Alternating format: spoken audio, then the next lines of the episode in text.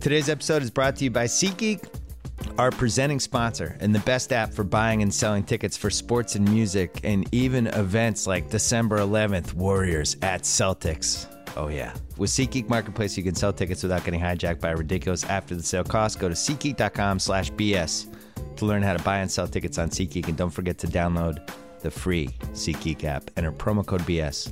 SeatGeek will send you $20 once you've made your first purchase. Today's episode is also brought to you by MeUndies.com, the home of great fitting underwear that happens to be two times softer than cotton. I'm wearing them right now. My favorite MeUndies product is the men's French Terry Jogger, the most comfortable pair of jogging pants I've ever worn. I actually lost them because I wore them so many times they walked out of my house to get away from me.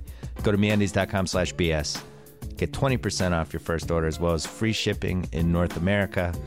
And also, I should mention the Channel 33 podcast, available for subscription on iTunes and Stitcher and SoundCloud, features Andy Greenwald, Chris Ryan, Juliet Litman, and myself. We did a challenge podcast that we simulcast on the BS podcast and Channel 33. And just today, Vulture said Chris Ryan and Andy Greenwald's podcast on Channel 33, The Watch, they called it the best pop culture podcast on the market. Wow. All right, let's go. Yeah. Clear for you? All right. Joe House is on the line. What up, House? Oh, we're Friday rolling. You know how we do. Can you picture us? Um, I'm excited for this one. First of all, we're taping this at noon East Coast time, Friday, December 11th. Okay, Tupac, you can go away now. Uh, we're excited. Tupac's excited. We're going against his Warriors tonight. Uh, this is great. I mean, we only really have there's like a seven and a half hour window for people to hear this before the game actually starts. But the the 24 are they 24 and 0 the Warriors 23 and 0. I should know this. Uh, I would say 23 and 0, but they've won 23. They've won 27 straight going Well, into let's do- Boston. Yeah, like, talk about that real quick. Um, there is some controversy about giving them regular season wins from last year for the purposes of the streak. Oh, I, I I thought it was the playoff wins. Which Oh. game did they lose in the finals? I in my head I was just calculating they went three in a row in the finals. So for me they Okay, won 26 okay, straight. okay. But Yeah. I guess I- we don't do that officially. I think for the purposes of the streak, the 33 game streak that they're challenging, uh, and there's been some stories about it this week, peop- that there there are they're counting the regular season wins at the end of last season. I don't like that. I don't like it either. Yeah, that's not legit, especially because the end of the season's always wonky. Um, I think just them starting the season 23 and 0 is one of the 15 most incredible things that's happened in the NBA. And I know they didn't play, I know they haven't played San Antonio yet, and I know they haven't played Cleveland yet. And those are really the only other two teams that are worth a damn right now. But incredible. It's just just to win 23 straight, you're going to have like they- they've had three or four 50-50 games where either team could have won, comes down to a shot, a play, a bounce. They won all of those. They've had really good injury luck until this week where they've they're three players that matter. Steph Curry, Draymond Green, Klay Thompson. Those are the three indispensable guys in the team. They've been able to keep them healthy for all 23 games until Klay got hurt near the end of the last one. And uh just to to be able to bring it to the table every night. That's the hardest thing. I mean, the the 86 Celtics, which I think was the best team ever, lost 15 times, and I think nine or 10 of those losses were to teams that were under 500 because it's just hard to show up every night. Uh, House, am I overreacting or underreacting? I think you're reacting appropriately. Okay, good. I thought the Pacers game was super interesting. As, as that fourth quarter got started, uh, I thought, you know, this this could be the game where uh, Golden State has some vulnerability, and and because of the particular position they were in going into the fourth quarter, they were up by so much. And this this might be the first time I might um, give Lukey a little bit of a of a down thumb grade, thumbs down grade. Uh, he he sat all the starters and watched Indiana um, over the course of the fourth quarter bring it within you know like a dozen points. And by the time he got the starters back in, those guys had been sitting for so long that uh, they were they were clearly uh, mentally checked out. They were physically not up to it. And Right. in the last like four minutes, I thought, you know what, this might be the loss. This could be the one. It was it was sitting there. Yeah, Luke Walton went a little Sam Mitchell on us, unfortunately. I'm uh I'm pumped for tonight. My buddy Sully, CMO of the Celtics, um, MVP of my wedding in 2003. He said this was the hottest regular season ticket since opening night of the first LeBron Wade game in Boston, which I think Whoa. was uh, late October 2011. Uh, everyone wants to go. I think I think the word is out in the street now that the Warrior when the Warriors come through town, you got to go. You just have to go. You have to call in whatever connection you get. You go on on SeatGeek and all of our favorite uh, the SeatGeek marketplace, all that stuff. eh, Anywhere to get tickets, and Yeah. The word's out. Well, it's People Boston. it's not this. like you need the word to go out to go see a, you know an, and a great opponent anyway, especially on a Friday night. the reality is very few teams reach this point. I think Miami and the Heat got there to to maybe 90% just cuz people were so excited to see Wade and LeBron together and and just the aura around that team and all the hype and all that stuff. People wanted Well, to see that that first year. That that well, the 27 game stretch that they went on it was great. that that was an unbelievable one. I don't think they were even forty percent as the as ath- aesthetically pleasing as this Warriors team is. The the the real story with this Warriors team is they're so much fun to watch that anyone can watch them and enjoy it. Like my wife can watch a Warriors game and enjoy the hell out of it. If she's watching Miami, she doesn't care that they their rotations are perfect and st- stuff like that. You know, I know, but those the, the LeBron, Wade, and Bosh when they were uh, shooting from all, I was shooting on on all all all firing on all cylinders. That's what I'm after. yeah, That was pretty impressive. it was great. Uh, The streak Really was awesome inside out game. I'm proud of. Uh, I wrote a, a column that I actually liked. I'm, I don't like a lot of my columns after the fact, but I wrote a, a column that I think holds up about the streak, and and that team was special in its own way. That the way they're constructed, it was just so hard to ask the kind of effort that they needed from those three guys, game after game for hundred games a year. And you know, Wade broke down the last two years. I think that's what's interesting to me about this Warriors team, among all the other things that's that's going on, is they're doing this in a way that these guys seem to have energy for the next game. That the fact that they can sit for a lot of the fourth quarters, the fact that a lot of this is outside shot and not punishing drives where they're just getting pounded every time. The pace they play is fun, and it all lends itself to a regular season. You know what I mean? Like, Yeah, all, all that's true. I, I still think we're dealing with an awfully small sample size. well, it's, mean, I think over one fourth of the season now. Yeah, right. Yeah, and that that's not. It's not time to start comparing them to the Heat team and the trajectory of that Heat team.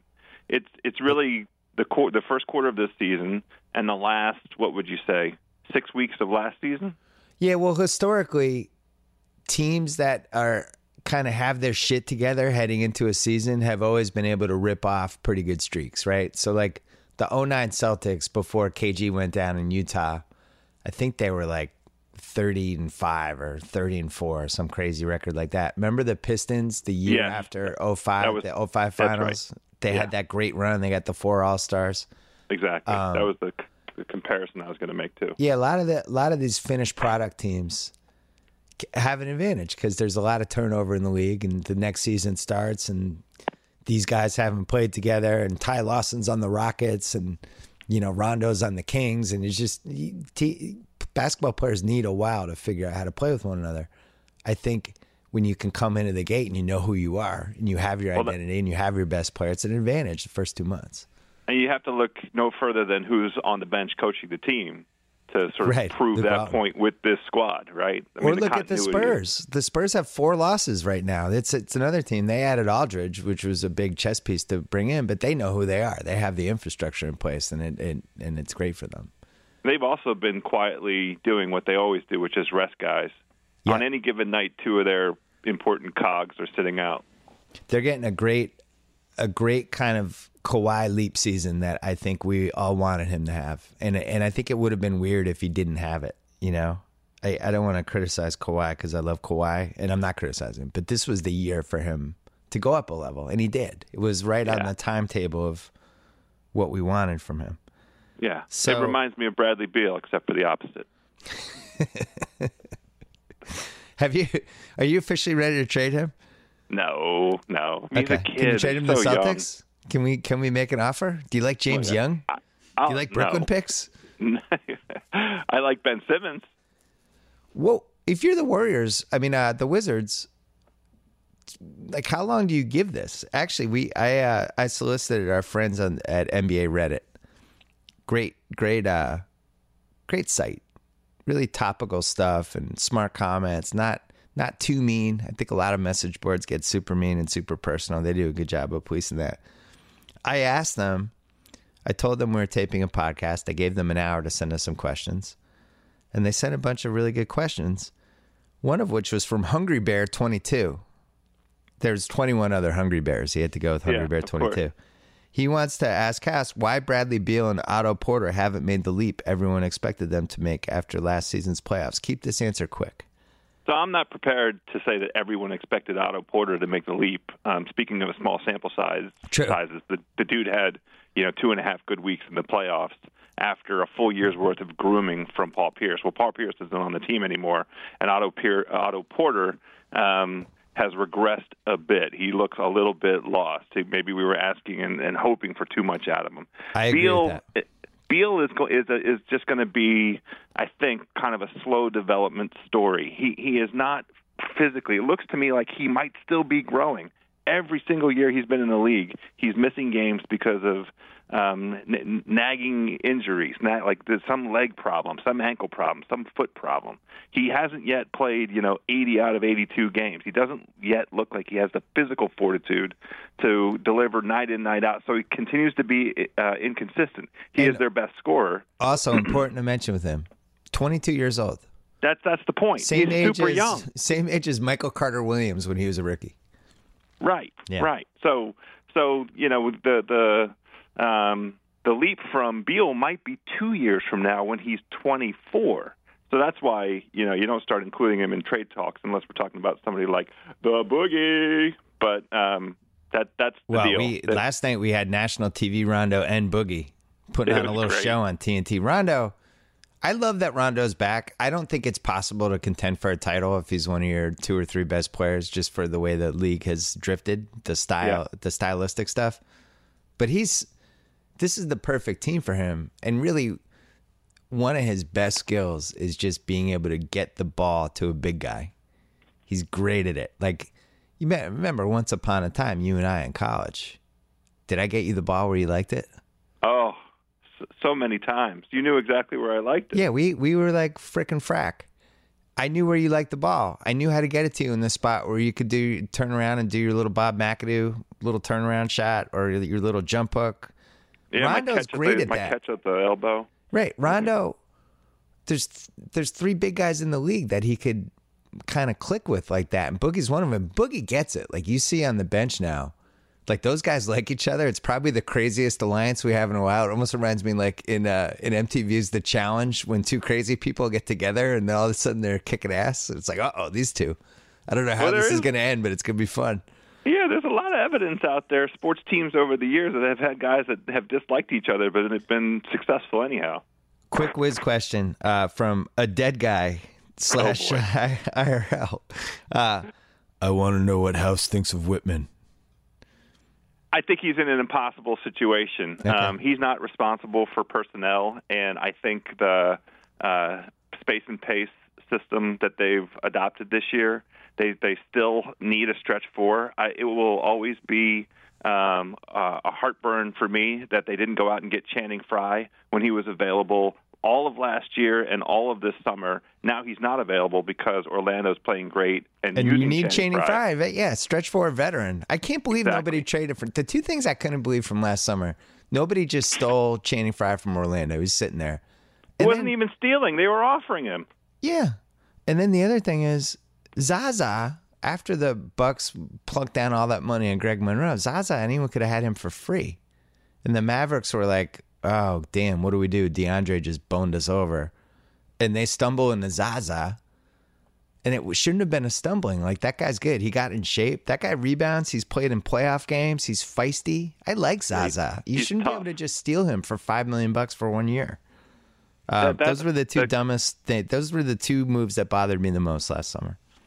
Yeah, and the complexion of Dallas completely changed with him. Yeah, we should talk. I'm sure somebody, one of our Reddit friends, asked about Dallas, but Oh yeah, hold on. Let me let me give. I want to give the proper amount of love here because people took the time. Uh, I have a Mavericks question here.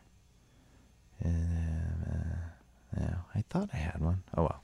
Oh yeah. Uh, OJZOH.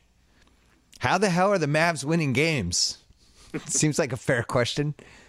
Uh, I think all the credit goes to the infrastructure.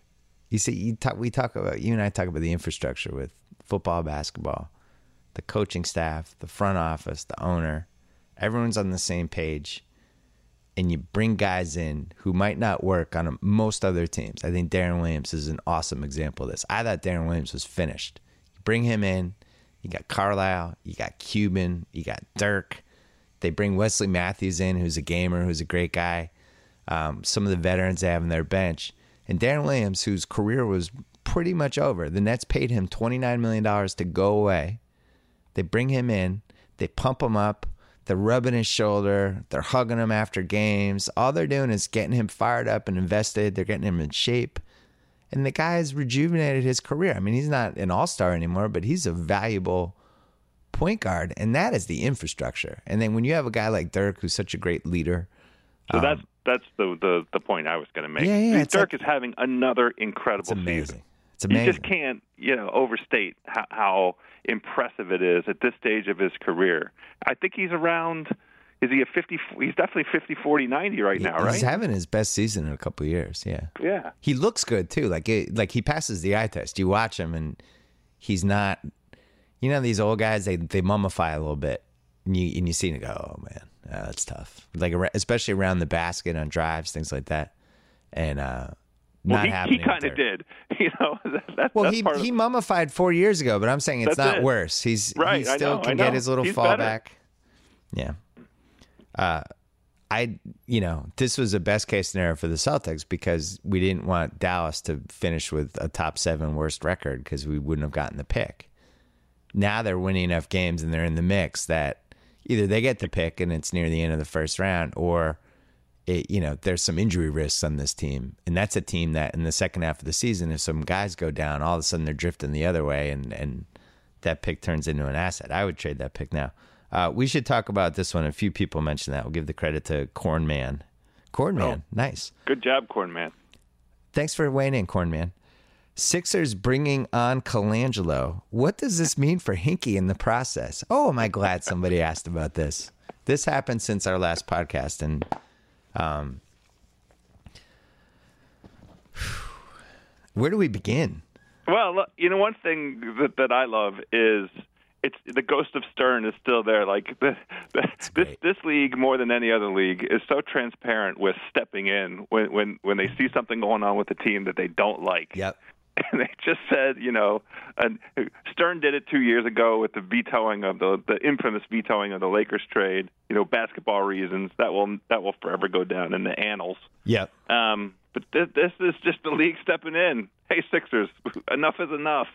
I wrote a column, I think May 2014, about the 10 steps to tanking perfection, I think it was called, about what the Sixers were doing. And it was like I hated it, but at the same time, I appreciated it because they were taking advantage of rules that the NBA just refused to change. And I think, you know, if you just remove humanity from this whole thing and personality, and you're just doing this as a mathematical formula, what they're doing makes sense. They're basically saying, if we give ourselves a five or six year run of being horrendous, one of these years we're going to win the lottery and we're going to end up with Anthony Davis, Blake Griffin, Kevin Durant. We're that that's our best chance to land one of those guys. And now this year, Ben Simmons, who I think is the best college player in nine years since Durant, uh, they're gonna have if the Lakers pick ends up like fourth, they're gonna have like a thirty-seven percent chance at Ben Simmons. Well, right. the other thing is, you know, the, the the process hasn't failed them. They had a little bit of bad luck. You know, the the lottery is indeed a lottery. You don't just outright get the number one overall pick if you're the worst team. Right. They they missed out on KAT and they missed out on Wiggins. And KAT. and they rolled the dice with Embiid, and that you, didn't work. You confuse me with KAT. That's what we're calling him now. Oh, what do you want? What do you want to call him? Uh, can't he just be Towns? Okay, he can be Towns. Sure. Well, KAT, you could talk me into it. Make the case for KAT. KAT. it just shows up. It's all caps. It just jumps off the page. Oh, there's KAT. Can we call him Big Cat? Then I can do Big Cat, LaVine, and and, and the Wigs. Can we call him Big Pussy? no. We can't? No, no. Big Those cat, guys are all big play on the? Wizards. Good joke. You made Tate laugh with that one. uh, so the process here here's a couple flaws with the process. One is that they didn't really totally know what the process was. All right, so if you're if you're just going to blow 3 to 4 years, then why do you take 22-year-old Michael Carter Williams as a rookie? Why not take Greek Freak? Why not just Right. say we're if we're gonna be terrible and we're gonna roll the dice and we all we want to figure out is to try to find franchise players and that's the goal of the process.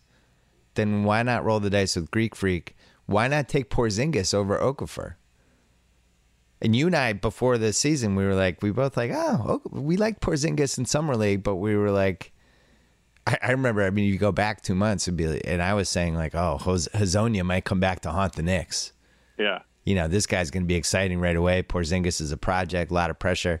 Now, clearly, Porzingis was the second best pick in that draft. But you look at Philly, Okafor, terrible defensive player, terrible. We knew it in college. We knew it was going to be terrible in the pros. We knew like the comparison was Brook Lopez, somebody like that. I don't think anyone thought he was a franchise player. The Lakers passed on him to take Russell. They thought he had a better chance to be a franchise player. Not that the Lakers are the best uh, litmus test, but if you if if you're doing the process and you have a team like the Celtics that's just offering all kinds of picks and assets and everything just to get into the top four so they could take Justice Winslow or Okafor, why not move down, add more picks, and try to increase your chances? Why not add a Brooklyn pick? Like if you're just trying to game the system for the best chance at a franchise player and you know Okafor's not a franchise player, why not trade backwards? This is the stuff I don't understand about the process. Well, you need an insider. We need a Philly insider or an NBA insider uh, to to give some insight into whatever their thinking was with that. They, maybe they thought that Okafor was indeed a franchise player. They misapprehended. They certainly did not think that Porzingis had any potential to be a uh, a franchise player. Well, that's a that's the culture, right? So, and and this goes to another part of the process. Like when you're just throwing away everything, you're not building a culture for the players that you do pick. So you have Noel and you have Okafor, and you have Okafor who's a you know potentially an A-list low post player, and then you put him with the worst guards in the league. Well, who's going to get him the ball? Like, if you really want to develop Okafor, why not sign Rondo? to a two year, $25 million contract. And he's not only a trade chip, but somebody that can help Okafor, you know, kind of feel and himself the first and, honestly, it's not. You don't even need to to get somebody like Rondo. He's he's probably too expensive for or what the get Sixers are trying to Jameer. Nelson. Get There, a- anybody. there. Now you're talking the professor. Get go Andre go get Yeah. get Miller and and Jameer right, and bring them in and and work with the big guys. They, the the whole team needs uh, uh, some veteran leadership to teach them about professionalism. Apparently, Well, my uh, good friend of the old podcast, friend in general, Mike Lombardi, big Sixers fan, yeah. um, has obviously worked in teams for years and years and years. Big Sixers fan just couldn't understand what they were doing because he thinks that trying to build a culture is part of a rebuild. And if you're building a culture where everyone's expendable, um, you don't care if you win or lose, you don't care how you're developing your young players, then how is that a long term way to succeed? I think you, the flip side, Minnesota, Flip Saunders, uh, RIP, really smart about the moves he made with veterans. I actually think he reinvented uh, how to rebuild a young team a little bit because he was like, we're going to overpay KG. We're going to bring in Andre Miller. We're, who was the other old guy they brought in? They brought in a I- I third don't old know. guy. Um, I don't know. who was it? Tayshaun Prince. Tayshaun Prince. Oh, Three oh, that's veterans. right, Tayshaun. I forgot Old guy, that. veteran, respected veterans who know Well, they- know how to handle their business. And they've had Kevin Martin, who's, They Kevin Martin, who who knows. I mean, legitimate veteran at least. But you have Towns who's going to KG camp now every day, and like think about the position Towns got put in versus the position Okafor got put in. Yeah. Who's 19 years old? He's on the worst team in the league. They don't care if they win or lose. He has nobody getting the ball. He's playing with Noel. They don't fit together. And I like, how is that a process? So really, the process was just let's be as terrible as possible until we get a franchise player. And back to Adam Silver, this is you just can't do this in a league where the team is traveling for 41 road games a year and the other owners they, and this is why Colangelo comes in the other owners are like what the f Yeah. Wait I, the Sixers came in you know we had zero walk-up sales season ticket holders complaining like what is going on why can't we Yeah, fix it's this it's bad faith for um, the teams on the revenue share concept. Can right? you imagine like if Netflix was like, "Hey, we're releasing Narcos in 5 years it's going to be good."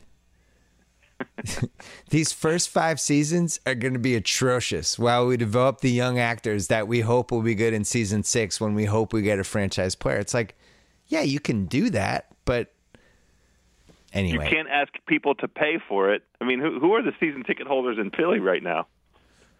Well, all right, so they had bad luck with Embiid, no question, right? Yeah. all the trades Hinkie made were defensible. Jrue Holiday, good trade. Got two good picks from it. Uh, the Michael Carter Williams trade, turning him into a Lakers pick that has a chance to be the fourth, fifth, or sixth pick, and you know more ping pong balls. That's a good trade. Michael Carter Williams hasn't looked that good in Milwaukee this year. Um, would they have been better off just getting Brandon Knight? You know, for that for Michael Carter Williams for Brandon Knight, which was basically what that trade was because he was the third part of the thing, and bringing Brandon Knight in and signing him and giving Okafor somebody who could maybe make a couple shots. I don't know, but I think they brought Colangelo in um, as a sign to the other owners that they're taking this seriously, Totally agree.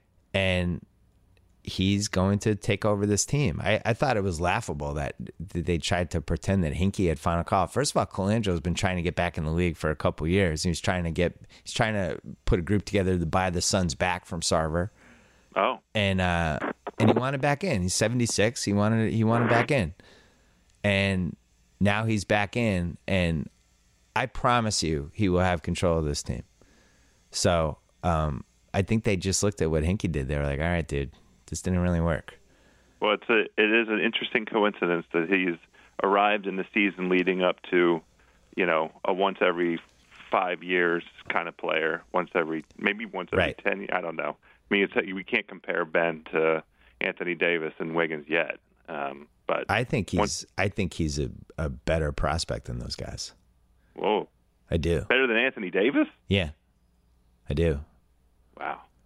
I think he's I think he's a once a decade guy. Or maybe twice. I guess twice a decade would be fair Yeah, because it seems yeah, like yeah. twice a That's decade there's a transformative guy. I think this That's guy. I mean. Um, the interesting thing about Ben Simmons, it doesn't even really, as long as he stays healthy, he's going to kick ass. And the season's going to end. He'll turn pro. And he's going to have three shoe companies coming after him really hard. Because now Under Armour's in it. You have Adidas that's probably third place now and a little desperate. Nike's Nike.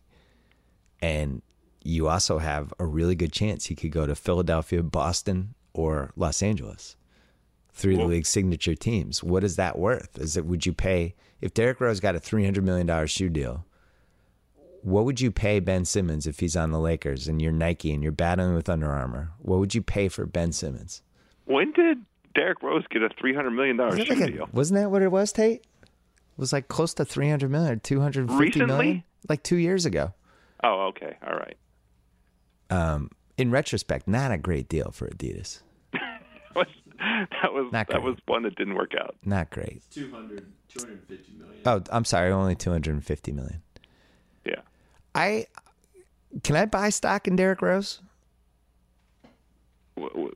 I think you want to buy a, a, a. I think you want to short that stock. No, no, I'm gonna, I'm gonna buy it because it's so low Oh. right now. I actually want to buy Derrick Rose stock. Oh, you think he's undervalued at the moment? Oh, I think he's super undervalued. First of all, he broke his he broke his orbital bone under his eye, and I've done that, and I was afraid to play basketball for like a year after that. You're just constantly afraid you're gonna hit in the face. I don't care if you have a mask on. I think he's playing differently. I think it's re- I think I think it it effed with him a little bit. And the what the guy I'm watching now and the guy I watch Wednesday night is not remotely Derrick Rose. Not it's like a, an imposter. It's like an alien. So I'm not. I I don't think he's going to stay this bad. I think he's going to get confidence and and and rally. Do you disagree?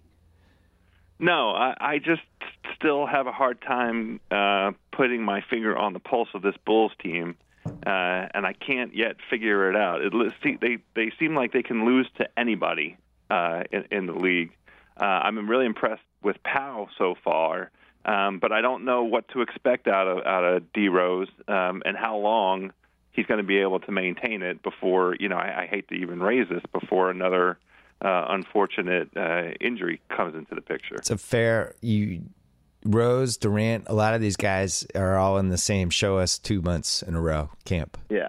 Yep. And Durant's Durant is really starting to look like Durant again. But let's. Nice I want it to keep night. going until February, and then I'll be like, all right, Durant's back. I'm not willing to say it after a week, but um, I think they need to make it. I think there's certain teams that just need to make a trade. And, you know, obviously, I'm addicted to trades. I love the the trade machine. Um, the Bulls. So you you want the Bulls to make a move?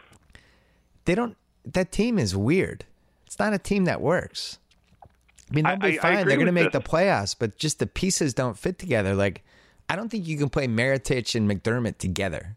I don't think you I can play Pau that. and Joakim Noah together. I don't know if I love the Rose Butler backcourt. It's it's just the pieces don't fit. So what do you do? I don't know. I, I think if they could, like, if I'm Brooklyn and my team sucks, and yet I don't have my first round pick, but I'm not a complete disaster. I I would roll the dice with Rose. I would do the Joe Johnson and whatever and just be, be like to Chicago like we'll take Rose's contract off your books right now. Joe Johnson's expiring. Um, you can just get out of the Derrick Rose business right now. How old is Rose now? Late 20s. Yeah. And what's left on his contract? He's got like 20 uh, I mean he's got this year and next year for big Yeah, big two bucks. years, right? Yeah. And if you're the Bulls, you get out of that contract, all of a sudden you're a major player in free agency next summer. I understand why the Bulls would do it, but why would a team like Brooklyn do that? Because why Brooklyn, not? You you have to pick. Roll the dice with somebody. Like Yeah, they, yeah. you have no picks the next three years. Like at this point, you're looking at damaged good guys that you're hoping to rejuvenate. And if you're them, it's like, oh, we have Derrick Rose, Brook Lopez, Thad Young. Thad Young, and we have the makings of something. Maybe we'll make another trade for a contract, and all of a sudden we're moving. I would think Yeah, about they, it. they need a young guy. They need guards. Holy cow! Yeah, they they uh, you know, they're winning games, which is annoying. But? They they have three, three, two and a half, let's say, NBA players. right, but all of those guys have been healthy through the first twenty five games, which is super Yeah. annoying. I would, uh, if I were the Bulls, I I would trade either Noah or Gasol, and I think Gasol has real value. He's got a great contract. Maybe you pair Gasol up with Mirotic or McDermott. McDermott's starting to look like he's going to have a career. Maybe you pair those. Maybe you do a two for one. They need to do something. That and and Hoiberg, yet another college coach that I'm down on. This is the thing that, that I think is also one of the culprits for why, when you watch them, they they seem so disjointed. I mean, they they put off stretches, they run off stretches where it's like, whoa, that's a legitimate basketball team. That team plays great defense. I thought they looked really good against the Warriors. Yeah. But then you you watch them other times, they're they're just garbage. They can't defend. They're slow. Um, today's biggest Reddit question ever. I just made up that sponsored segment right now. Today's NBA Reddit biggest question ever is brought to you by Personal Capital. Their free financial tools are fantastic. Personal Capital shows you all of your accounts in one place, making it easy to manage finances, track investments, and grow your net worth. And it's all in real time. Do you need an investment checkup tool or a fee analyzer or a sophisticated retirement calculator? Do you need to speak to a financial advisor and get personalized portfolio guidance at a lower cost? Do it with Personal Capital. Head over there right now, personalcapital.com slash BS to link your accounts. And in seconds, you'll have your own personal financial dashboard. Get three free months of free advisory services if you enroll right now. That's personalcapital.com slash BS. Okay, here's the Reddit question. You're going to like this one, House. All right. This is from Dusty Shot. Feels vaguely pornographic. Would you like to muse on why Harden and the Rockets are playing like turds most of the time? Yes, I would like to muse on that. Thank you, Dusty. House, do you want to start? Uh, I'm interested in hearing your angle first. I think here's my angle. This is good. Feel free to steal this, internet. James Harden was number two MVP last year and was one of the best three or four players in the league and had the best season he's ever going to possibly have. Because why? What do you think happened that triggered that? I don't. I don't have a theory for you. Okay. He's on Team USA that summer. Okay. All the best players in the league are there. And you have Sure. psychopaths like Westbrook and Durant who are like, Coach K is like, practice is at 9 a.m. today. And Westbrook and Durant are like, all right, we'll be there at 7. And they're showing up and they're working their ass off for a couple hours. And everyone else in the team's like, well, we want to, we want to, we want to work hard too. And it just kind of goes. And I forget who ended up on that team, but I, the the the team because Durant ended up leaving after the Paul George thing. But there was a while where they were practicing during the summer and just in general when the best players are around each other over the summer and they're and they're kind of comparing how they're working out with each other and there's always a couple maniacs like Kobe's a maniac, LeBron's a maniac, and the other players feel like oh. I, I actually I, I don't want to I don't want to lose stride with these guys and they get in shape. Harden shows up for that season in awesome shape and has a great season. All right, now who did he hang out with this summer, House? Uh, Khloe Kardashian was in the mix. Okay, preseason starts. James Harden not in shape. Wasn't in shape. Starts the season not really in shape yet. Uh, Well, one of the things that's interesting, he's never played a, a season like last season in terms of making it that far and that deep into the playoffs. yeah, because he was he was like a he was a, a chiseled, awesome, just ready to kick ass machine who who realized when he's playing with all these other guys that he's really good at basketball. And now, Yeah, I mean, in- terms of carrying the load, he was on that um, OKC team, but he Right. wasn't carrying the load. Right. Uh, So he comes in. He's not totally in shape. Dwight Howard can't play back to back games. They're kind of tired of McHale. They quit on him last last in game six or five of that Clipper series, game five, and then Josh Smith rallied them back and they somehow win. Ty Lawson comes in. He's got his own set of issues. They have all these guys who think they should be playing, and that Motiejunas isn't out. I think all of this is really understandable, actually. it, it is understandable. It, it it seems like it could have gone the other direction as well, which is the the crazy thing about it. You know, we we were so bullish on them um, winning a ton of games, on the idea that they were just going to uh, pick up where they left off from the regular season last year, and just kick ass, and that they had so many interchangeable pieces that they'd be able to spread out um, the minutes and and address you know things like Harden coming in not in shape and and Dwight Howard you know, with his perpetual, uh, you know, combination of nagging injury and, and not 100% in shape.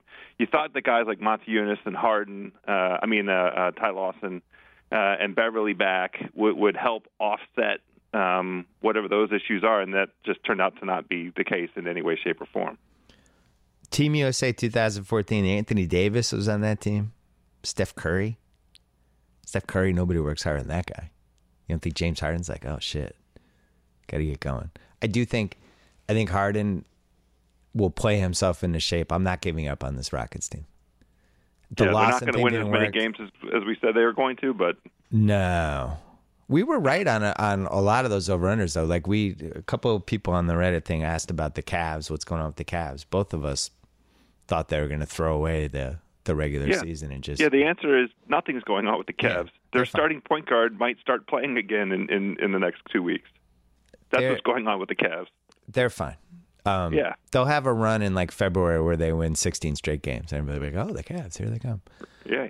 Hey, can we talk lottery really quick? A few people asked about this. So, the Lakers lose their pick if it's four or lower, right? Okay. They lose it to Philadelphia. Um, they have buried the young guys all season. Russell, Randle, Clarkson. Just they, Well, not just buried, but like publicly humiliated them, yeah, it's Byron Scott's undermined their confidence. Yeah, he's handled it in a way that it's almost like another team is paying Byron Scott to sabotage the Lakers, which can't be ruled out. I'm No, not saying it I happened. think I'm just saying I, I wouldn't rule it out. No, it's it's. I think the Lakers are paying Byron Scott to sabotage the Lakers. Oh, you just I didn't explained why. angle. That's a You just one. explained why they they they need to be in the top three, right, to keep their pick.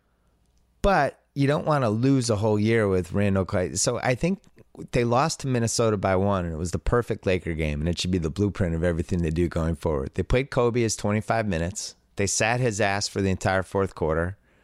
They turned it over to the young guys, and most of the time, those guys are going to lose. They're young. They're figuring out who they are, but they're going to get those crunch time chops. And the reality is, if you're not the number one worst team, you get 25% of the ping pong balls if you're number one. Number two, you get 19.9 and they're probably not going to be one of the worst two teams. You know, the net the Nets are probably going to be worse than them. I don't think so. I don't. Think you think the they're going to be the second worst team? I do. I do think they're going to be the second worst team. I would and not I don't rule think out it's the be Nets. close. Do not rule out the Nets. Well, the Nets, the Nets will will get there if they trade away two guys. If They're- they just the Nets are one to tear injury away from losing like 25 straight. Okay, that's fine. That's fair. Um.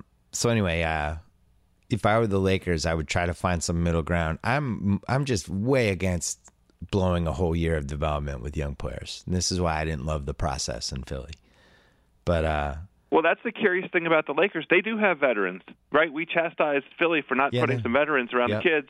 They have veterans around these kids, but it doesn't seem like uh, you know that there's any of it is taking hold. Now, Randle's been really impressive. He had an awesome game against the Wizards. I like uh, Randle. and and Russell doesn't look bad either. He he just had a great game uh, last night or the night before. Um, the two of them together is kind of a promising combo, but I I think the Lakers' mission is to to play poorly this year. Yeah, I agree. And they should that should be the mission, but you don't want to retard the development of your players. and that's that's I just tension. used retard in a PC way. I'm very proud of myself. Uh, Congratulations. but uh, the, he, I had my Laker fan friends like, "Oh my God, Russell, it's fucking terrible. We should take him Porzingis." It's like Russell needs the ball in his hands. You can't He- ask Russell to go stand on the left side and watch Kobe jack jump shots. Every anyone's going to suck in that scenario. Like, The wait, kid hasn't wait. come off the bench since his sophomore year Yeah. uh, high school. Russell's fine. I like Fine. Russell. Uh, Me too. We have uh, three quick important questions, and we got to go to the NFL picks. One more band says, I would like to hear about the Charlotte Hornets, currently second in the East. Are they legit and can they keep it going? First of all, everyone in the East is separated by one win, but I, I Yeah. think I think uh, it's surprising that they're they're a playoff team. We, neither of us saw it coming. The the two things that I see there is the Batum trade was just excellent Unbelievable. they took a chance and we we both liked it because I just thought he had a bad year last year and he had some personal shit going on. Now he's in you're trading for a guy who's in a contract year who has something to prove and I'm ready some, to put him in the most improved player running. He's well, yeah, he's back to what he used to be and what's funny is I always assumed the Spurs were going to just steal him. I just thought that's how this is a classic How Spurs. How could he not be a Spur? It's French so true. guy. He's he's a D and three guy. It, it's just textbook, and he's going to shoot forty eight percent on threes, and all the everybody like, oh, Batum, Spurs rejuvenated him. But the Charlotte did it, and the upgrade of Kidd-Gilchrist, who was an awesome defensive player last year but can't shoot, and now you have Batum who's making threes. Marvin Williams I know. Who But I that's thought- the other. can. We might have to make Marvin pee in a cup. Marvin, send us your urine. What is going on with you? That's unfair. What I if know, he I'm just kidding. got motivated? I'm kidding, Marvin. okay, um, good. the the I mean, what is it? Year year eleven for him? Yeah, this he's is the guy they always kind of thought he was going to end up being, like this swing Same man. year who as can- Chris Paul. Yeah, this guy who can vacillate between the three and the four, who makes threes, who plays D. Like he's been really good. They have a bunch, just a bunch of white, just a steady stream of white guys who get garbage rebounds and putbacks. And uh, Well, and me- Kemba's a pretty ahead. good crunch guy. What's been crazy is they made this enormous leap in terms of the three point shot. They're eighth in the league in made threes right now, and 11th Yeah. in the league uh, uh, in attempts, and in, in the top half of the league. You can't do that, Uh, they're 13th in, in percentage. Um, Did you see and- they they're sixth in offensive rating? That to me, that's the upset of the year. Right. That, team looked like a ru- that t- the guy who used to sit behind us at Celtic games. Whenever there was a terrible game, he'd be like, "Oh my god, this is a rock fight." and the Hornets were just a rock fight every year, and now they actually So where shots. did all this efficiency come from? It's it's it's the combination of Batum and Marvin Williams on the on the Juvenation machine, and uh, D- Jeremy Lamb's corpse um, has showed uh, there's been a heartbeat, and Kemba's having a really good year. And Jer- and uh, Jeremy Lamb, even though he's not making threes, he does stuff. Like he gets rebounds. He's athletic. Uh, I like what Jeremy Lin's done for them. Sure. I think he he brings something to the table off the bench. He's certainly better than having like Austin Rivers. Tate, what are we missing with Charlotte? Anything? Tate Tate just got a big boner over there. PJ Hairston. PJ Hairston, Tate says. right. Yeah. He's hitting some threes. Yeah. He's trying to get signed by the Heat. He's trying to get it signed by the Heat, Tate says. Why? Uh, PJ Hairston, it was like minus 300. He was going to be in an E60 profile in th- two months for something horrible, and plus 250 that he was going to be a decent member of, the, of a playoff team in Charlotte. And uh, and people are cashing in on that underdog bet. No, that Charlotte thing's good. They look well coached. That, that's whenever They- whenever something doesn't add up, I always watch the team and I'm like, oh, they're very polished, well coached, professional. and they just gave Clifford an extension. But here's the thing: what the hell happened last year? We we we thought this, you know, some iteration of the team looking like this from two years ago Yeah. was was going to happen last year. What was the interruption last year? They were was it Lance? Yeah, Lance. Lance was basically just like hiring a nuclear reactor and just letting it just emit fumes in the locker room. the Spencer Lance. Hawes for Lance trade was a smart trade. I liked it. Spencer Hawes, Doc just gave up on him after a month, and that was it. Just wrote him off. Uh, we two more really quick. Uh, where is it? Oh, oh, we might have to save that. Let- Let's save this one for next time. This is from Five Point Play. I like that. Good, good username. Are we sure he's a good coach? Edition. Doc Rivers. Oh my. Let's save it. It's a long conversation, Hmm. Yeah, we'll and you uh, and H Bob um, already did a takedown of the Clippers, Yeah, yeah. All right, we'll save and that. and you know it's a crit- it's a it's a critique. It's an analysis of, Yeah, yeah. of the combination GM coach. It's not enough to just talk about the coach part. Yep. Uh, So Joe, let's save it. Joe Boss six one seven says Laker fans, or you should talk about Laker fans being concerned that they're talking into, they're turning into the '90s Celtics after Bird's back went out. I just want to mention this quick. We felt this way after Bird retired when we had Reggie that next year, and it was just like this is going to keep going and going. We're the Celtics, and what you realize is 10 years can go by really fast where oh we have reggie reggie lewis and d brown and ed pinckney and brian shaw. We have all these guys. This is going to be great. We're going to keep rolling through the 90s one guy doesn't pick we had terrible luck with reggie lewis obviously that was one of the worst things I that's mean, ever happened you don't- but you don't plan on that, d brown never made it right? right? Brian Shaw got traded for Sherm Douglas. Um, all of a sudden you look, all of a sudden it's 1997, and you're holding on to the Tim Duncan lottery balls with a 25 percent chance or 30 percent, whatever it was, just praying you get it. You don't get him, and it- it's just my point is, just because you had an awesome run doesn't mean it's going to keep going. Well, the And- other thing that you can speak to with that Celtics team was franchise instability. Yeah, There was some some GM issues going Yes. on then. We had- and, and oh my god, ownership issues. We had Dave Gavitt, who they brought from the Big East. It was like Dave Gavitt, he's a pro. Everybody loves him. It was a little like what Philly did with Colangelo. Um, he was awful. Had no idea what, how to use the salary cap. It's like, what's this? I just signed Sherm Douglas. Is that bad? Uh, so he was a disaster. Then they bring in ML Carr, who pulled off the first ever. I think this is the only time this has ever happened. Somebody who's just a complete atrocity as a front office guy, just a complete atrocity. Just couldn't have been worse. And then retroactively tried to claim it was the plan all along. And people actually bought this, which I really appreciated. It's like, oh, is your plan all along to sign Dominique Wilkins to a long term contract and and double down on Sherm Douglas and have no idea how the salary cap worked for two years and pay Dana Barros twenty million bucks? This was your plan for us to be terrible to tie up our cap for the rest of the decade. He was the worst. And then they bring in Pitino, who was worse than ML Carr. Right, exactly. Pitino traded an unprotected lottery pick for Vitaly Potapenko. So that's the thing that these Lakers fans should be concerned about. Yes, with. very, very Jimmy concerned. Buss. Yeah. Jimmy Buss.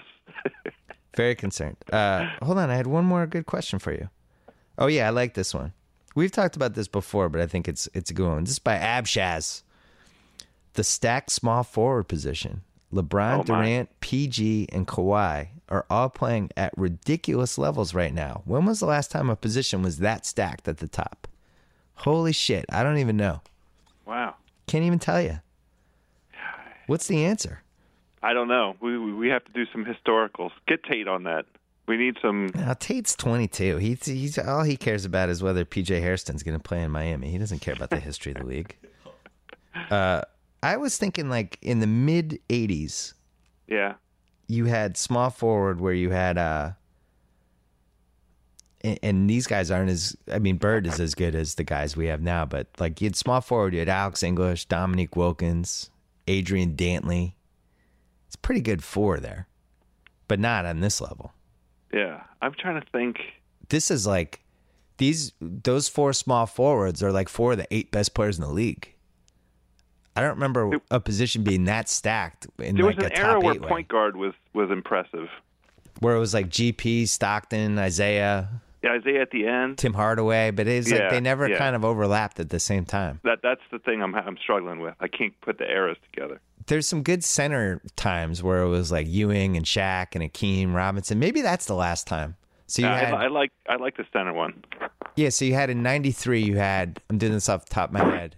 Hakeem's like career year statistically. Like go Yeah. go look at Hakeem's '93 season. Sometimes people who cares about basketball stats because you'll have a heart attack. Robinson, who was like the walking embodiment of of where advanced metrics were going, and 50 years from now, people are going to think he's the best center of all time. It's going to happen. I'm just telling you. Ewing, Alonzo Mourning's in there, Shaq's in there. I mean, Jesus, Yeah, that's pretty good. that's a good era. Um, all right, that was fun. Thank you to uh, NBA Reddit for for sending us those questions. And, we'll do uh, that again. I, yeah, I I enjoyed like that. that. It's fun, right? Thanks for the help, NBA Reddit. Uh, speaking of help, so House, when Yeah. when we were in college together, I don't know if you know this, but I used to sneak off. I had my sports column in the Crusader every week. I recall. I used to write it longhand in a notebook. I used to write out the whole column With a pen? With a pen and, and a notebook. Write it out. I didn't have a computer until senior year. That's how old we are. I did not Yeah. have a computer until senior year. Yeah, I had to go to the computer lab. Yeah, yeah. So I write out my entire column, first draft of my column, longhand. I would go into the Crusader office and I would type, I would basically transcribe what I had just written in the notebook into the system. And that's how I did my column. Do you know where I used to write that column? Longhand? No. Dunkin' Donuts. Ah, I, Yeah. I, I should have known. That's where Yeah. we were headed. They had Dunkin'. Donuts like about six, seven minutes from campus. Yeah. And used to go there used to sit on a stool. There was a window i forget what the intersection was but there was a window in the dunkin' donuts and you could look out. I liked having a window.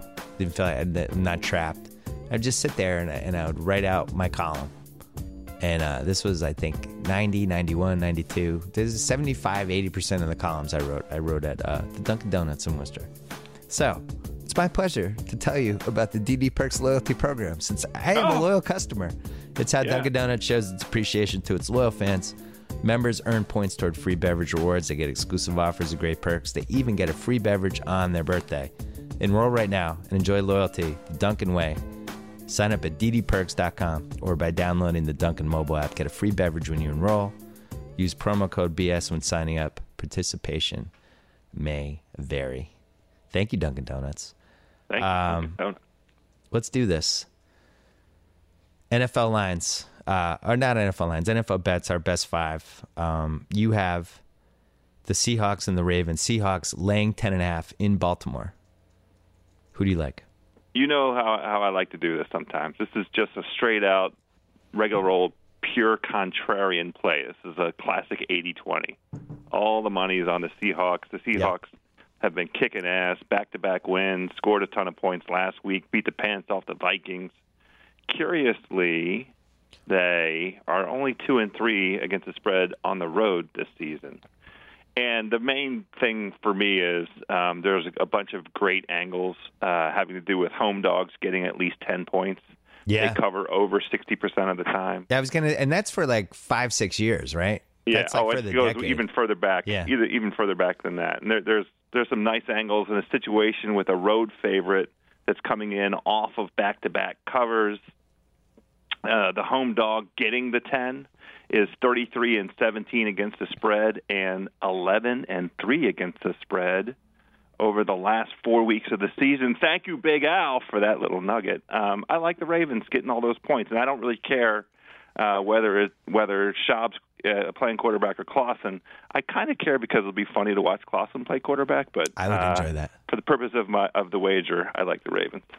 The contrarian thing worked last night with Minnesota and uh, Arizona.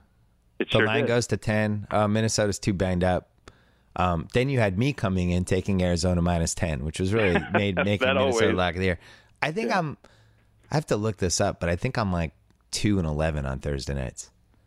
Might even, or 2 and 12, something like that. Yeah, I just, I I, don't have a suck on Thursday night. either. Yeah. I don't put any thought in my pick, and you should go the other way every time I make a Thursday night pick. Uh, Bills, Eagles. Pick them. you. Yeah, in Buffalo. Oh no, I'm sorry, in uh, Philadelphia. I like the fact that it's in Philadelphia because I think those fans want to turn on the team as fast as anytime anything goes wrong. It's like they have a home field disadvantage sometimes. Uh, the Bills. Chip, Chip Kelly's worn out his welcome, right? Yeah, I think, uh, and they coming off a win that they're feeling really good about themselves. So proud of the team. Um, we were up fourteen and nothing, and our coach, who I think, uh, maybe maybe took like three Advil when he should have taken two right before the game, or something happened to Belichick in that game. But he does an onside kick with a rugby player when we're up fourteen nothing. All of a sudden it's 14-7. Then we get a pump block with ten seconds left and a pick six touchdown and a return. T- I mean that game was ridiculous. You, Yeah. you can't tell me the Eagles are back. So I like this Bills team. Now that Tyrod's back. Tyrod? Tyrod. I Tyrod? think Tyrod. Tate's our, Tyrod. Tate's our pronunciation for all black athlete names. Is it Tyrod Taylor. Tyrod? Tate says. Tyrod. Tate's an honorary black man. Uh, Bills, last couple games. Oma, they beat the Jets. Yep. hung with the Pats, lost by seven, hung with the Chiefs, beat the Texans, dropped 30 in the Texans. They did. I think they're pretty good. I'm taking them. Yeah. I think they're, a still- borderline playoff team. Right. Exactly. They more importantly, they think so. And I don't, I, and I like the thought of Rex Ryan um, figuring out different ways to attack Sam Bradford. I love the Shady McCoy revenge game. I like it. I just want to root for the Bills, and I think they can win. So I'm taking them. All right, Pats Texans. We both have this one. That this line is jumped back and forth between three and four. It is now four. The Pats are laying four points in Houston, coming off two straight wins. They haven't lost three games uh, with Belichick as the coach since 1872. Well, I had 2002, Uh-huh. but after I, the- I didn't realize it went that far back. Yeah, it was after the Civil War had ended, but Oh. before the next war. It was somewhere in there, 1872. So yeah, it's impressive. yeah. Uh, who do you like? Um, I don't want to sound like waffling, but the the number is is moving. So I like the Pats at three, and I like the Texans at four. Because I sent it to you last night with the Pats at three, and I have all these great angles. The the Pats have been so um, uh, immune from losing consecutive games and, and, and not covering consecutive games, and they have you know this sensational uh, track record uh, coming off of a, a, a loss. They're they're uh, including this delicious angle, 16 and 0 against the spread. The last 16 times they were on the road off a loss when Yeah. they're playing a team House, can I 500 or better. They're not. They're not losing to Houston. It's not Yeah. happening.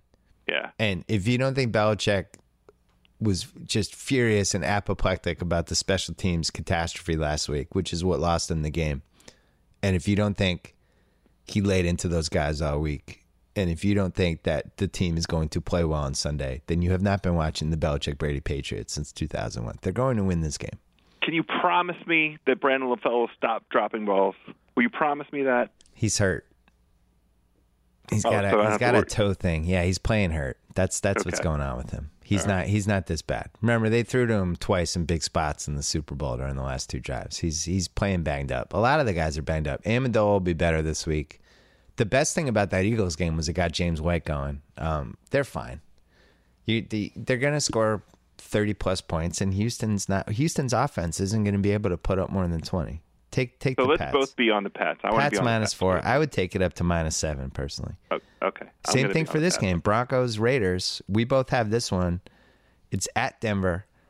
I listen. I'm just riding Brock Osweiler. I think these lines all reflect the fact that the gambling public that can't decide if Brock Osweiler's good, and they they they don't understand with Manning and the whole thing. And it's like This guy's better than Manning. And Denver's one of the best teams in the league. And this was the best thing that could happen to this team. I'm laying the seven with Denver. So that's fun. Uh, I don't get to sing this week because I am not taking Denver. Okay. Uh, I actually like the Raiders at the number. Um, there, there is uh, a bunch of um, nice historical uh, um, footage, uh, analysis, data that supports the Raiders playing Denver tough in situations like this. Yeah. Crazy stat. Well, For whatever reason, Denver one six and one against the spread the last eight games in this series at home. Why is that? Who the hell knows? Maybe the lines have been inflated.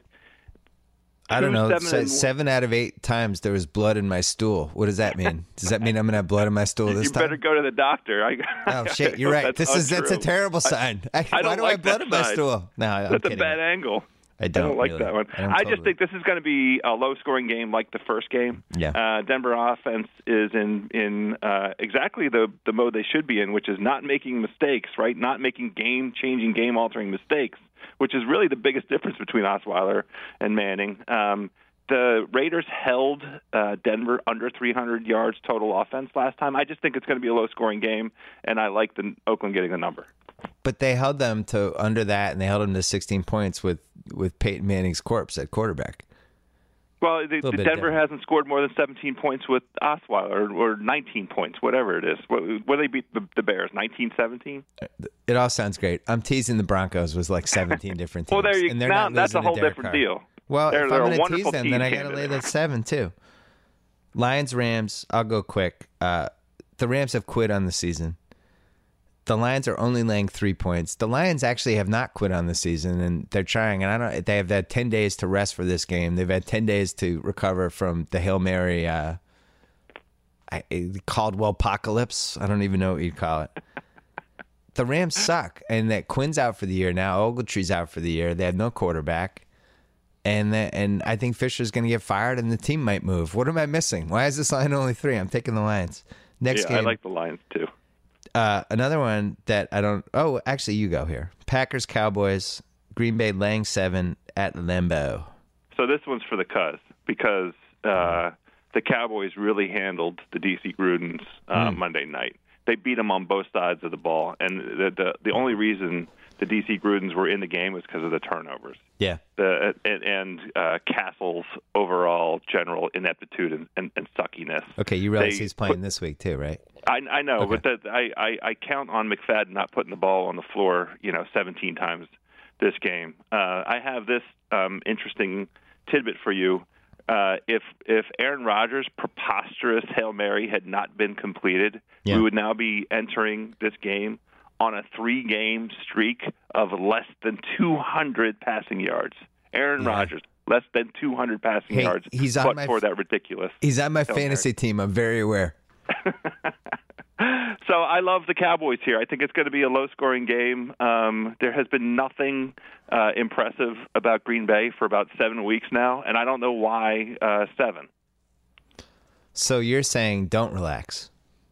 I, I would not relax. The most impressive game for for Green Bay in ten weeks was the beatdown of of the Vikings, and the Vikings are now you know kind of schizophrenic. They're an every other week team. My biggest dis- YouTube disappointment of 2015 was looking for the YouTube video that I had assumed some crazy Packers fan had made with Aaron Rodgers' face on Frankie from Frankie Goes to Hollywood in the relaxed music video. And I don't know why that doesn't exist. And I, I'll be I honest, I'm disappointed in all of the weirdos who do things like that on the internet. That should exist. I thought you were going to say uh, uh, Harry's face on on Aaron Rodgers. Yeah, Harry should be in there too. Harry Styles, Yeah, Harry huge Styles. Packer fan who never turned Great around. story with the Cuz. big big pack that was we needed that game though as a as as i'm eating my uh sashimi the deep the deep analyst. Uh jags colts i'll go quick jags lane one against matt hasselbeck here's my theory in this i like the jags i think they're a little frisky and they can move the ball they can throw it i don't think the colts are good i think matt hasselbeck he's 40 right so he's only a couple years younger than us it's like all fun and games. He's starting. He's a football quarterback for a couple weeks, going pretty well. Oh, Matt Hasselbeck. Wow, he's actually a, a really good backup quarterback. Good, half decent starter. Better than twelve quarterbacks in the league who's starting. Feel good about Matt Hasselbeck. All right. Well, now it's like week six or week seven, and he's 40 years old Yeah. and he's starting to get a little physically banged up. Probably Yep. get out of bed on Monday morning. Took him like 10 minutes. Goes take a poop. There's blood in it. Second poop blood joke of the, of the enough, podcast. enough already. Gotta Make up stop for that. three by the end. Please Uh, stop. Take had to up the painkillers. Um, just walking around like when he sits down, he has to put his hand down on the chair. I think he's It in that stage of of of this whole filling in for Andrew Luck thing, and I'm taking the Jags. I like the Jags. I thought that Jags Tennessee game was the most entertaining game of the week. It was I watched, amazing. Got got to see so much of it on uh, Red Zone.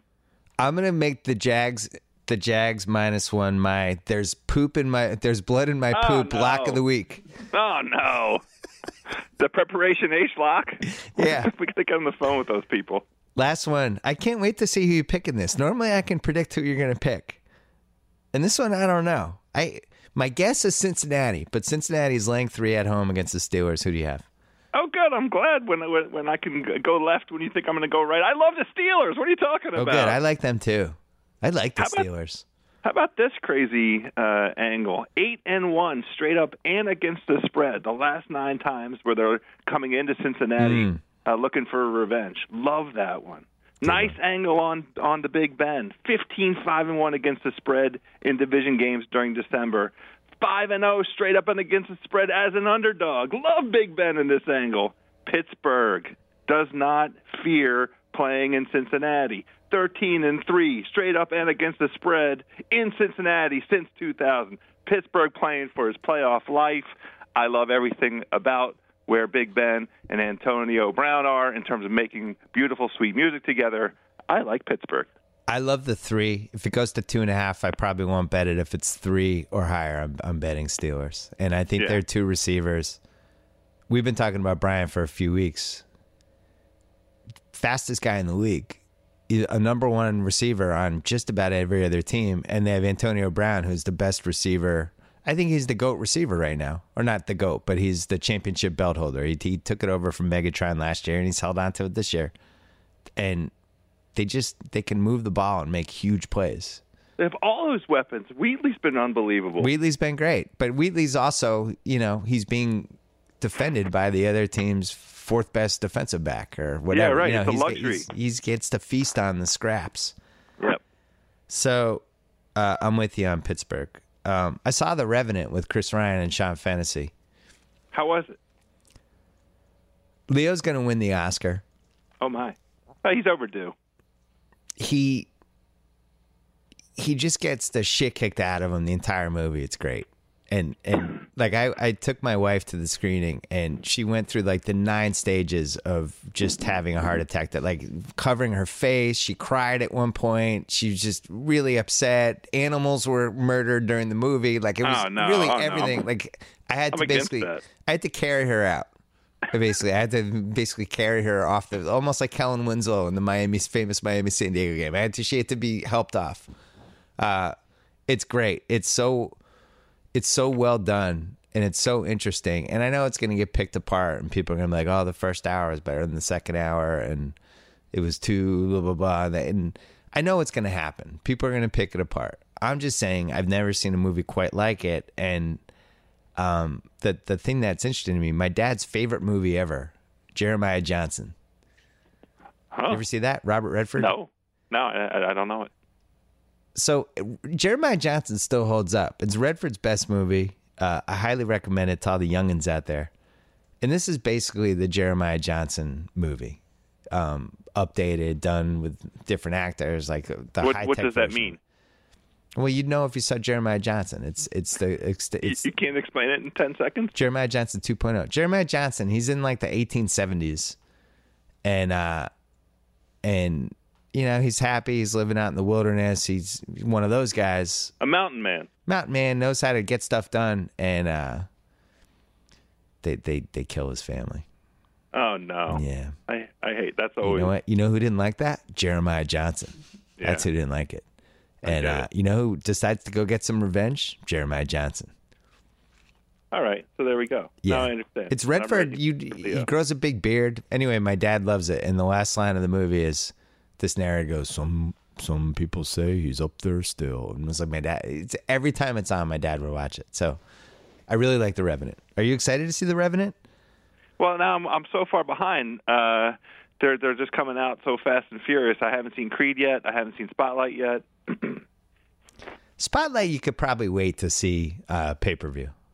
I'm I'm excited to see Big Short just came out. I really want to see that. Yeah. I mean, there's a bunch of of of hot to trot ones. So wait, ha- just wait on Spotlight. Creed, I should I need to go see. Creed, see in the theater. You have to see that in the theater. Yeah, Go see that and uh, go take one of your friends. could be a Monday matinee. It's Christmas season. Do a Monday no matinee. Sit and You- work. You got to see the day long. boxing scenes in the theater. Totally different Yeah. movie in the theater. Yeah. Quickly, Warriors Celtics tonight. Who do you like? Uh, I mean, I, the Warriors until further notice. It's it's it's going to be really fun to watch. Though What I know the Boston Klay? crowd's going to be up to it. Huh? Hobbled Klay. Who? Hobbled Klay. Hobbled Klay is what you're Klay saying. Klay Thompson. Um, They said I, there I, was. I just don't think it matters. I I uh, I the the the uh, Warriors have shown an incredible resiliency, an incredible flexibility. They didn't miss a beat with Harrison Barnes being out. Klay is different. I know, no, no uh, doubt about it. But I just think you know, until further notice, it's Warriors all the time. so you're just blindly taking them every game. yes, yes. Twenty-three straight wins will do that. To you know, I, I like the the evidence. I'll tell you who's going to show up tonight. My brethren. I know. It will be I mean, treated- it's going to be a great crowd. It will be treated as a playoff game. I think the one thing that's going to be a little jarring because now we're in the SeatGeek era of of anyone being able to buy tickets. Oh, I think there's going to be a lot of Warrior fans there. well, there's And- definitely going to be some Curry love, right? Curry is is the most popular person with under 15 year olds um, since Max and Ruby. He Here's uh, the thing that I'm, I, I think the, the Warriors will bring to the Celtics that will be a challenge for the Celtics, which is a perimeter defense that the Celtics um, are unaccustomed to. They don't see a lot of out of the teams in the East because they don't. There's just not personnel-wise, teams in the East don't match up, and the Celtics have been exploiting that. They beat the living daylights out of this stupid Wizards um, from the perimeter. I think uh, Golden State matching up, getting in guys' chests all the way out, uh, and they have the um, the the right combination to defend Isaiah Thomas. So I, I, I, I it's going to be good. It's going to be fun. It's going to be the best. I have two things to, to for you to watch out for. One is a, is a, in a very nice way, but a revenge game by David Lee. I think he's gonna be man possessed. He might only play 20 minutes, but I think he's gonna be all over the place. Here's All the big thing though. Avery Bradley, and nobody knows this outside of people who watch Celtic games, but he has been one of the best four guards in the Eastern Conference this year, and will not make the All Star team, and might not keep it up. But he's an all star right now. If you if you just do the list of the best guards in the East, he's on the list, and he's been an amazing two way player. He's he's gone up a level. He's been clutch. He's a phenomenal defender, and I look forward to introducing him to Steph Curry tonight. He, he's actually shooting reasonably well this year, right? Really well. Okay, so that's the change with him. He's he's he's Tate. What are Avery Bradley's three point stats? 38% last time I looked. Thirty eight percent. Tate says. I'll check. That's, that's But uh, yeah, he's Avery. Bradley's like 18 points a game. Um, the thing I love about him is he doesn't take anything off the table. The Celtics 43%. 43 percent from three. Avery Bradley. Oh, and look, his his field goal percent is forty six percent. But here's the thing: he's he's- averaging sixteen points. Yeah, he's shooting six threes a game. House. He he is. Yeah, 16 points a game, six threes a game. He's making 43 percent of them. Uh, Yeah, that's and great. and he's one of the best defensive players in the league at his position, and he's clutch. Like I, when he takes shots in big moments, I feel like they're going in. So, um, I'm really intrigued to see how tonight goes. I think it's a big test for the Celts, and I think it's going to be weird to have 30% fans of the other team in the stadium. It doesn't mean that the Celtic fans are rooting for the Warriors. It just means Warriors fans got into the building, and there's it's going to be a college atmosphere. I would uh, urge the Warriors fans to be careful tonight. um, it- it's not your typical city, not a city that really uh, loves having fans of the opposing teams. You're you just, Just remember, be aware bu- of your surroundings. Is that your recommendation? yeah, I might I might scale it back.